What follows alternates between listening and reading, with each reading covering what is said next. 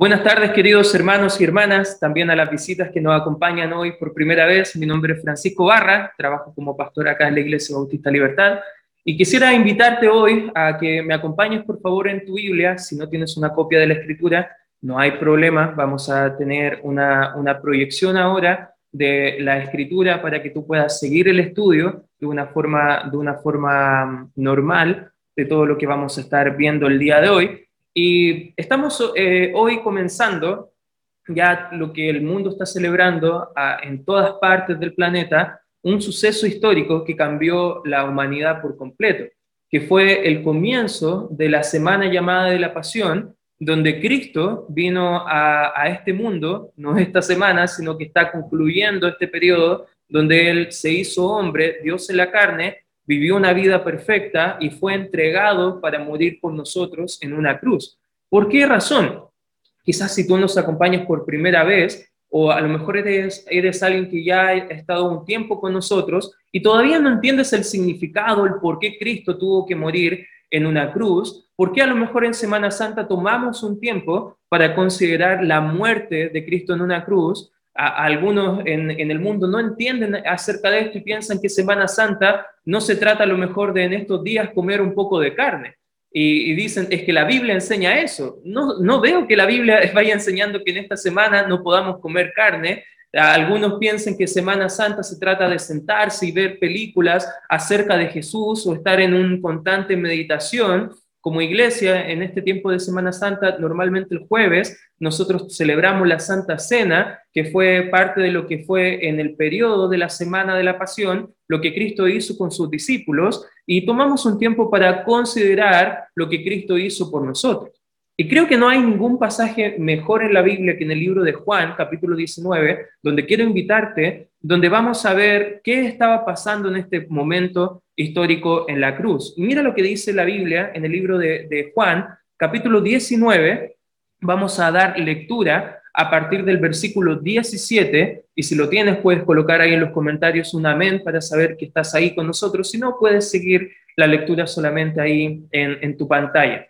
Fíjate lo que dice el libro de Juan capítulo 19, versículo 17. Dice, y él, cargando su cruz, salió, eh, salió al lugar llamado de la calavera, en hebreo, Gólgota. Aquí estaba él, para dar un poco de contexto, ya fue un juicio completamente injusto, ahora llega un punto donde ya le han abofeteado, ya le han maltratado, ya le han dado latigazos, ya estaba pasando por todo el Calvario, estaba tan extenuado que incluso él mismo no pudo cargar su propia cruz hasta este monte, alguien le tuvo que ayudar y vemos en este relato donde más o menos se quedó ahí, en versículo 18 dice, y allí le crucificaron y con él a otros dos, uno a cada lado y a Jesús en medio. Para que te des cuenta, ahora está siendo tratado como un criminal, Ahora está clavado en una cruz y está con un criminal en un lado y con otro criminal en otro lado. Versículo 19. Escribió también Pilato un título que puso sobre la cruz, el cual decía Jesús Nazareno, rey de los judíos. Fíjate el versículo 20. Y muchos de los judíos leyeron este título porque el lugar donde Jesús fue crucificado estaba cerca de la ciudad y el título estaba escrito en hebreo, en griego y en latín era como un título donde estaban todos los presos condenados ahora a la cruz a muerte, tenían como un, título donde era como la causal de su muerte. Imagínate, no sé, había uno por ahí que tenía el título de ladrón, por eso estaba siendo crucificado, otro a lo mejor de violador, por eso estaba siendo crucificado, y ahora está él con el título que le estaban crucificando bajo la acusación que dieron algunos, judíos que él se autoproclamó el rey de los judíos. Versículo 21, dijeron a Pilato los principales sacerdotes de los judíos, no escribas rey de los judíos, sino que él dijo, soy rey de los judíos. Aquí incluso se ponen a debatir ahí en medio de la cruz. Imagínate a Cristo agonizando ahí clavado en la cruz y gente peleando para ver qué le iban a poner en su letrero. Respondió Pilato, lo que he escrito, he escrito. En el pasado ya se lavó las manos ahora está diciendo, no voy a cambiar nada al respecto, ya tienen lo que han pedido. yo no quería, no quería matarle, pero ustedes insistieron y por eso lo estoy haciendo. Versículo 23, cuando los soldados hubieron crucificado a Jesús, tomaron sus vestidos e hicieron cuatro partes, una para, para cada soldado. Tomaron también su túnica, la cual era sin costura, de un solo tejido de arriba abajo. Imagínate, siguen peleando. Ya dejaron de pelear los gobernadores, ahora están peleando los soldados. 24. Entonces dijeron entre sí, no la apartamos, sino echemos suerte sobre ella, a ver de quién será. Esto fue para que se cumpliese la escritura que dice, repartieron entre sí mis vestidos y sobre mi ropa echaron suertes, y así lo hicieron los soldados. Versículo 25. Estaban junto a la cruz de Jesús su madre y la hermana de su madre, María, mujer de Cleofas, y María Magdalena. ¿Sabes que la muerte de Jesús no fue algo, algo típico? La cruz no es un símbolo bonito que podemos tener tatuado quizás en un brazo o colgado en una cadena en el cuello. ¿Sabes que en los tiempos de Jesús la cruz fue un símbolo de sufrimiento, de vergüenza, de muerte? Los romanos diseñaron la cruz para matar y como un instrumento de tortura para que los que fueran clavados en una cruz pudieran sufrir muchísimo. En los tiempos de Jesús fue otorgada ese tipo de muerte a los peores de los criminales. En el Evangelio de, Lucas nos enseña que estos, estos ladrones que estaban clavados ahí eran malhechores. Esa palabra indica que ellos probablemente al momento de, robar a alguien habían matado a esa persona para poder quitarle lo que tenía. Eran personas que estaban ahí de forma, de forma eh, justa, clavados en esa cruz, pero no Cristo. La muerte de la crucifixión era un símbolo de poder y de, temor para las personas que pasaban y miraban. Siempre se crucificaban a los criminales en camino público para que la gente que fuera avanzando pudiera ver y, pudiera ver a lo mejor lo que los romanos podían hacer con los que estaban en contra de ellos. Los romanos hacían esto para decir a la gente, tengo poder sobre ti. La muerte de cruz fue una muerte de sufrimiento, de tortura, de vergüenza pública. Estaba diseñada para causar una cruel y lenta muerte. Muchos criminales crucificados, dicen algunos historiadores, que morían después de días. Algunos morían principalmente, según lo que dicen, por asfixia, ya que tenían al momento de ser crucificados en este tipo de cruz y estar en esta posición, y estar clavados ahí en la cruz, ellos estaban sintiendo una presión sobre sus costillas y sus pulmones y a cada rato tenían que tener que extenderse para poder respirar y luego volver a estar reteniéndose. Además, añádele a eso que los clavos con los cuales los romanos crucificaban a las personas, esos clavos medían 20 centímetros de largo y con un grosor de 1,5 de ancho que provocaba en, donde colocaban estos clavos probablemente un desagramiento muy lento en la persona. Imagínate días crucificado, imagínate sufriendo agonía intensa. Añada a eso que ahora Cristo no solamente tuvo que luchar con eso, pero durante todo ese camino tuvo que ser torturado. El hermano Felipe leyó Isaías 53, donde dice la escritura que llegó a ser torturado de tal forma que su rostro estaba desfigurado y nadie lo podía reconocer, que su carne estaba abierta, que sus huesos estaban molidos.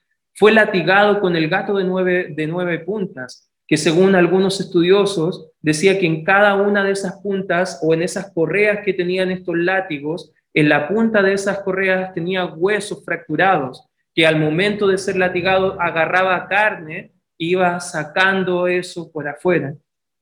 Según la ley, dice que estos criminales tenían que ser azotados 39 veces. Si multiplicas estos 39 latigazos por 9 que probablemente estaban infringiendo dolor sobre el cuerpo, estamos hablando de 351 latigazos. Y tengan en cuenta que los romanos no seguían al pie de la letra la ley. Imagínate que probablemente se excedieron incluso con los latigazos que le estaban dando.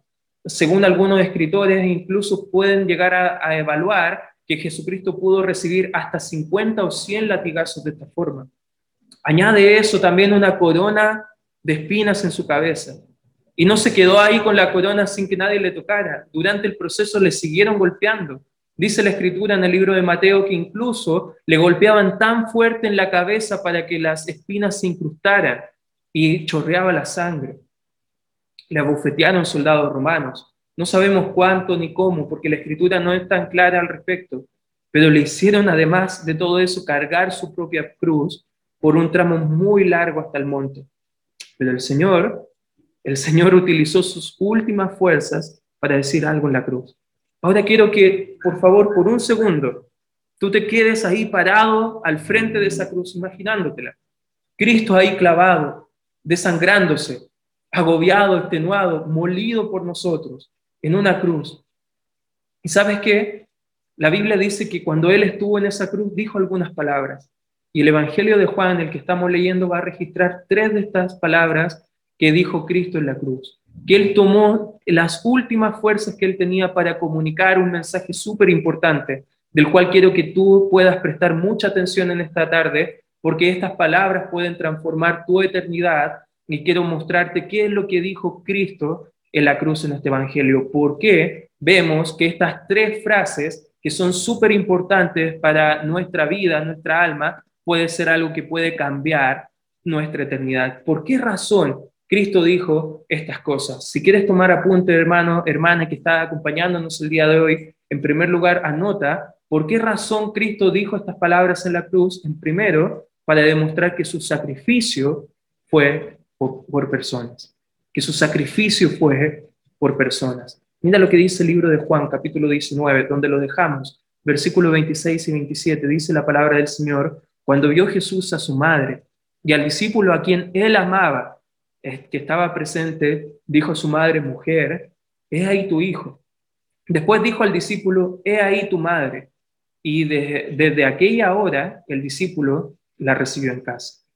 Imagínate a Cristo en la cruz, que él estaba interesado por personas. Él estaba sufriendo, pero él no miró a María y le dijo, mujer, mírame, atiéndeme, ayúdame. No, él miró una oportunidad de ayudar a ella, ayudar a Juan. Con todo lo que estaba pasando, él se enfoca en otras personas y no en él mismo. Ve a Juan y pide que cuide a María. Recuerda que María en este punto estaba viuda y que veía la muerte de su hijo. Imagínate el dolor y el sufrimiento que podía tener esa mujer. Se sentía quizás abandonada, con mucho dolor, desgarrando su alma. Y Cristo estaba preocupado por ella en el momento de la cruz. En esos momentos de sufrimiento se preocupó por personas. Sí, hermano, murió por el mundo entero, pero también se preocupó personalmente por las personas por las cuales él estaba muriendo. Cristo en la cruz murió pensando y preocupándose por ti también, y por mí.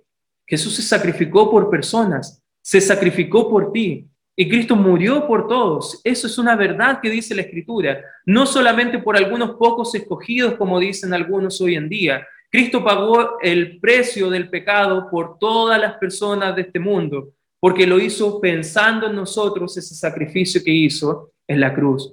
Todos pueden creer y ser salvos según la Escritura. El libro de Juan capítulo 1, versículo 12, dice, más a todos los que le recibieron, a los que creen en su nombre, les dio potestad de ser hechos hijos de Dios. Mira lo que dice la Biblia, más a todos los que le recibieron.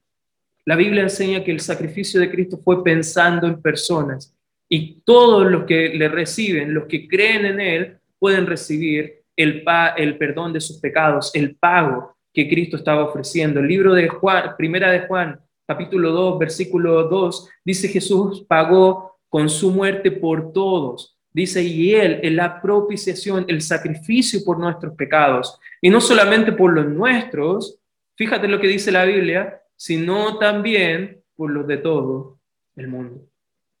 Cristo murió por todo el mundo.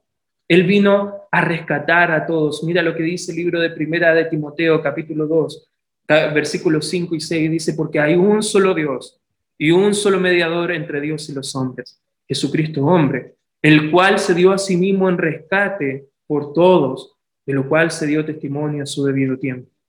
Imagínate a Jesús en la cruz, ahora colgado, preocupándose por personas. Jesús pensó en, personas en la cruz, pensó en María, pensó en Juan, pero también pensó en ti, pensó en mí, pensó en tu familia que no conoce a Cristo, pensó en tus amigos que a lo mejor tienen una, vida moralmente aceptable, pero que no creen en Él. Pensó en tus vecinos, que probablemente si murieran hoy no estarían en el paraíso con Cristo. Pensó en tus compañeros, en todas las personas de este mundo pensó Cristo cuando estaba en la cruz. Y vemos en la escritura que Él lo hizo por voluntad propia. Él fue a la cruz por el perdón de nuestros pecados, porque Él tuvo que pagar un gran precio. Y eso nos lleva al segundo punto en esta tarde, que una de las razones de lo por qué dijo Cristo estas cosas en la cruz fue porque su sacrificio fue un gran precio que Él tuvo que pagar. Un gran precio que Él tuvo que pagar. Mira lo que sigue diciendo el libro de Juan capítulo 19. El libro de Juan capítulo 19, versículo 28 al 29, dice la escritura, después de esto, sabiendo Jesús que ya todo estaba consumado, dijo para que se cumpliese la escritura, tengo sed, tengo sed. Y estaba ahí una vasija llena de vinagre. Entonces ellos empaparon en vinagre una esponja y poniéndola en un hisopo, se la acercaron a la boca. Imagínate, el rey de reyes, el señor de señores, en una cruz, extenuado, cansado, pidiendo un poco de agua, diciendo, tengo sed. Y en vez de darle agua, le estaban dando vinagre. ¿Por qué, por qué la, la escritura está dejando este tramo contándonos que Cristo tuvo sed? ¿Sabes lo que nos está diciendo la escritura? Nos está diciendo que el gran precio que él tuvo que pagar fue su sangre. Para hacer un poco de recuento, él estuvo 16 horas sin dormir, sin comer, sin beber nada de agua, ningún líquido. Estaba extenuado, estaba maltratado y solo dijo dos palabras, tengo sed. El tener sed es lo primero que sucede cuando hacemos un gran esfuerzo físico. El agua, dicen los estudiosos, que es vital y que sin ella no podemos incluso llegar a morir sin agua. Recuerda que nuestro cuerpo humano está compuesto por 70% de agua y cuando hacemos un esfuerzo físico mayor, la primera necesidad que sentimos es tener que tomar agua, porque sentimos sed. Pero más aún ahora entiende que Cristo ha perdido mucha sangre, ha perdido líquido. Todo estaba consumado, dice ahí en la escritura. Básicamente, al decir que él tenía sed, estaba diciendo, no tengo nada más que dar ya lo di todo. Cuando el soldado más adelante va a traspasar su costado con una lanza, ¿sabes lo que dice la escritura que salió? Salió sangre y agua. ¿Y te has preguntado alguna vez por qué salió agua? Algunos estudiosos piensan que salió agua porque le faltaba mucha sangre y lo único que quedaba dentro de sí era agua, eran líquidos externos a la sangre. ¿Sabes por qué? Porque la escritura dice que Él vio toda la sangre que necesitaba el perdón de nuestros pecados en esa cruz. Él derramó la sangre, ese precio precioso por el cual tú y yo podemos ser salvos. Él lo hizo en esa cruz. Él, en la cruz, Él dijo, tengo sed para demostrar a todos que Él había dado todo por nosotros. ¿Sabes qué? Piensa en esa cruz y piensa en la sangre que Él derramó y Él lo hizo por usted y por mí. ¿Sabes por qué? porque la escritura dice que la sangre nos limpia. Primera de Juan capítulo 1, versículo 7 dice, pero si andamos en luz, como Él está en luz, tenemos comunión los unos con los otros. Y la sangre de Jesucristo, su Hijo, nos limpia de todo pecado. ¿Qué es lo que iba a limpiarnos de pecado según la escritura? Su sangre. Levítico capítulo 17, versículo 11 dice, porque la vida de la carne en la sangre está.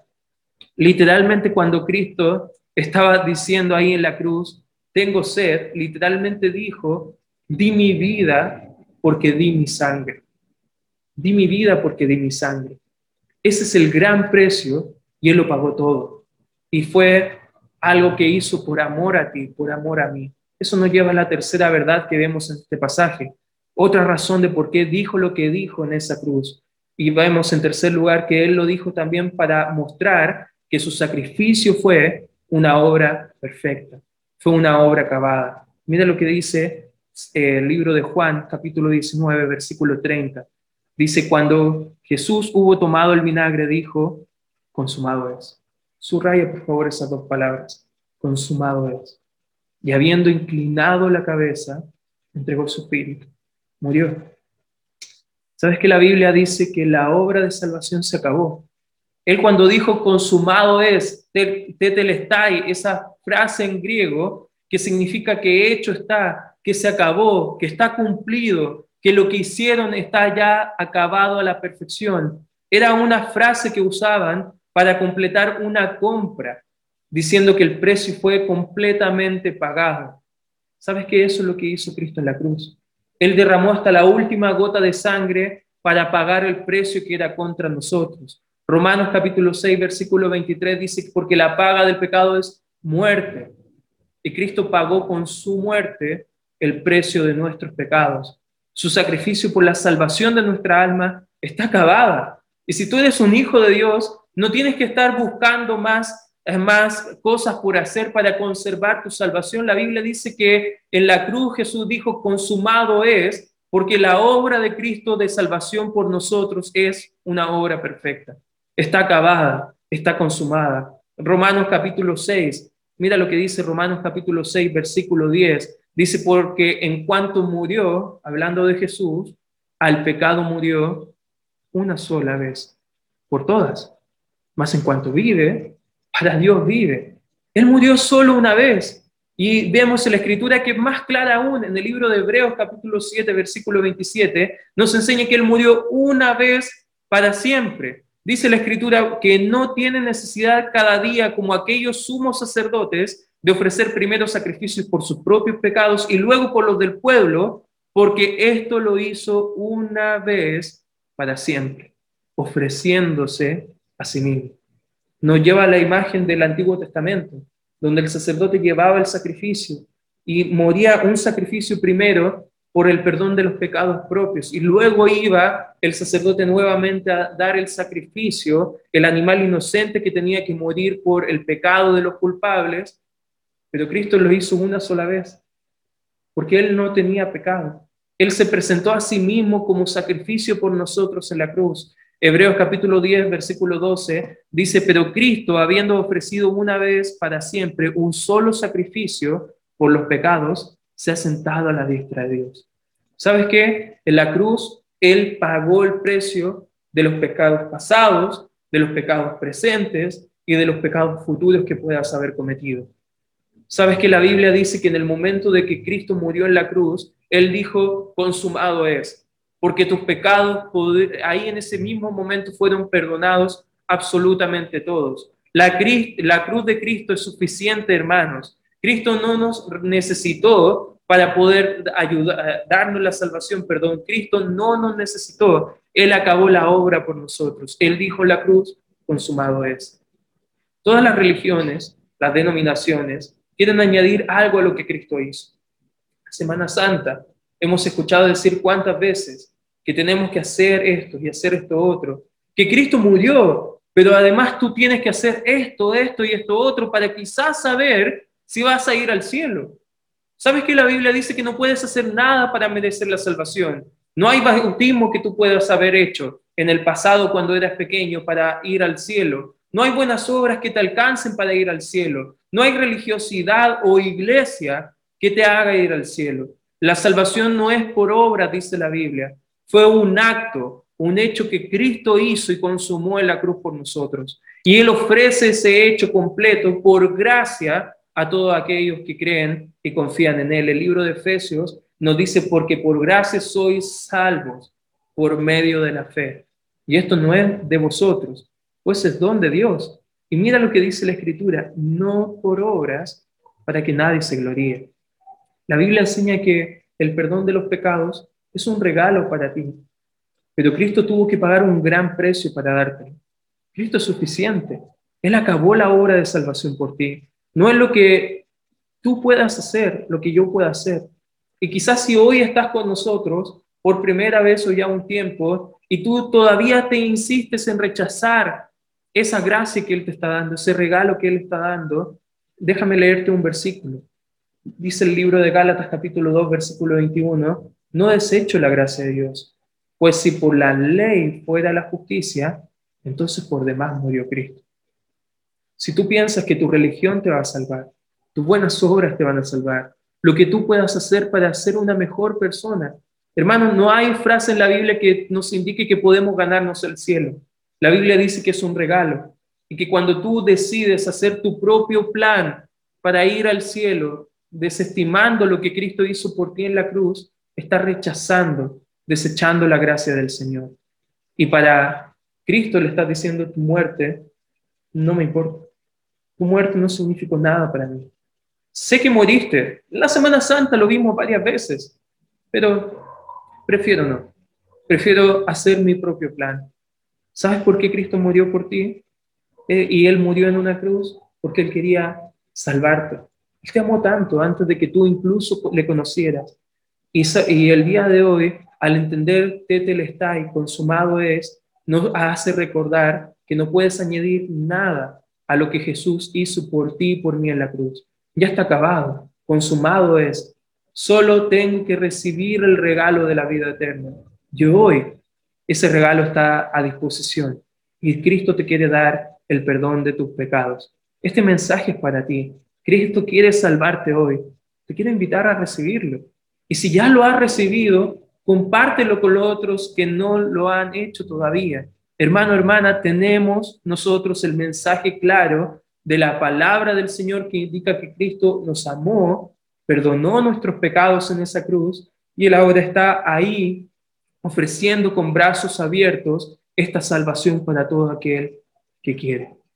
Si estás con nosotros y has entendido que este mensaje es para ti, por favor queremos ayudarte con la Biblia.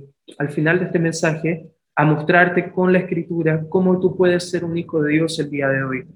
Queremos ayudarte. No te vayas rápidamente. Queremos pasar un tiempo contigo y mostrarte cómo tú el día de hoy tus pecados pueden ser perdonados ir al cielo. Y no te quiero hablar de religión. Te quiero hablar de cómo restablecer esta comunión con el Señor. Vamos a orar y vamos a hacer compromiso con el Señor. Gracias, Padre Celestial, por este tiempo estudiando tu palabra. Te pido, Señor, que nos ayudes a poder entender claramente lo que tú hiciste por nosotros en esta cruz. Y Semana Santa nos puede ayudar a considerar la importancia de esta cruz. ¿Por qué tuviste que morir por nosotros sufriendo tanto? Porque tú estabas interesado en personas, que tú pagaste el precio que era demandado por la salvación de nuestras almas y lo pagaste todo. Y esa obra está completamente acabada, Señor. Te pido y te ruego en esta hora, Señor, por los que están escuchando este mensaje, para que puedan ver la necesidad de recibirte a ti, Señor, de soltar sus pecados, de arrepentirse con un corazón sincero y mirar tu cruz y poner su fe en ti, Señor. Recibir con fe este regalo que tú estás dando, Señor, para salvación de pecados y vida eterna, Señor. Padre, te pido por cada una de esas personas. Te, pido también por nosotros que ya hemos recibido este regalo, que somos hijos tuyos, Señor, que ya tenemos la certeza de que nuestros pecados han sido perdonados, a que ahora aprovechemos esta instancia durante Semana Santa a poder compartir claramente y de forma sencilla este mensaje con más personas. Te damos la honra y la gloria. Ayúdanos, danos fuerza, Señor, para mostrar a otros tu profundo amor que tuviste por nosotros. Gracias, Padre Santo, por este tiempo. Gracias por tu palabra. Bendice la vida de los que han escuchado este mensaje y te damos la honra y la gloria. En el nombre de Cristo Jesús oramos y pedimos tu bendición. Amén. Que Dios le bendiga.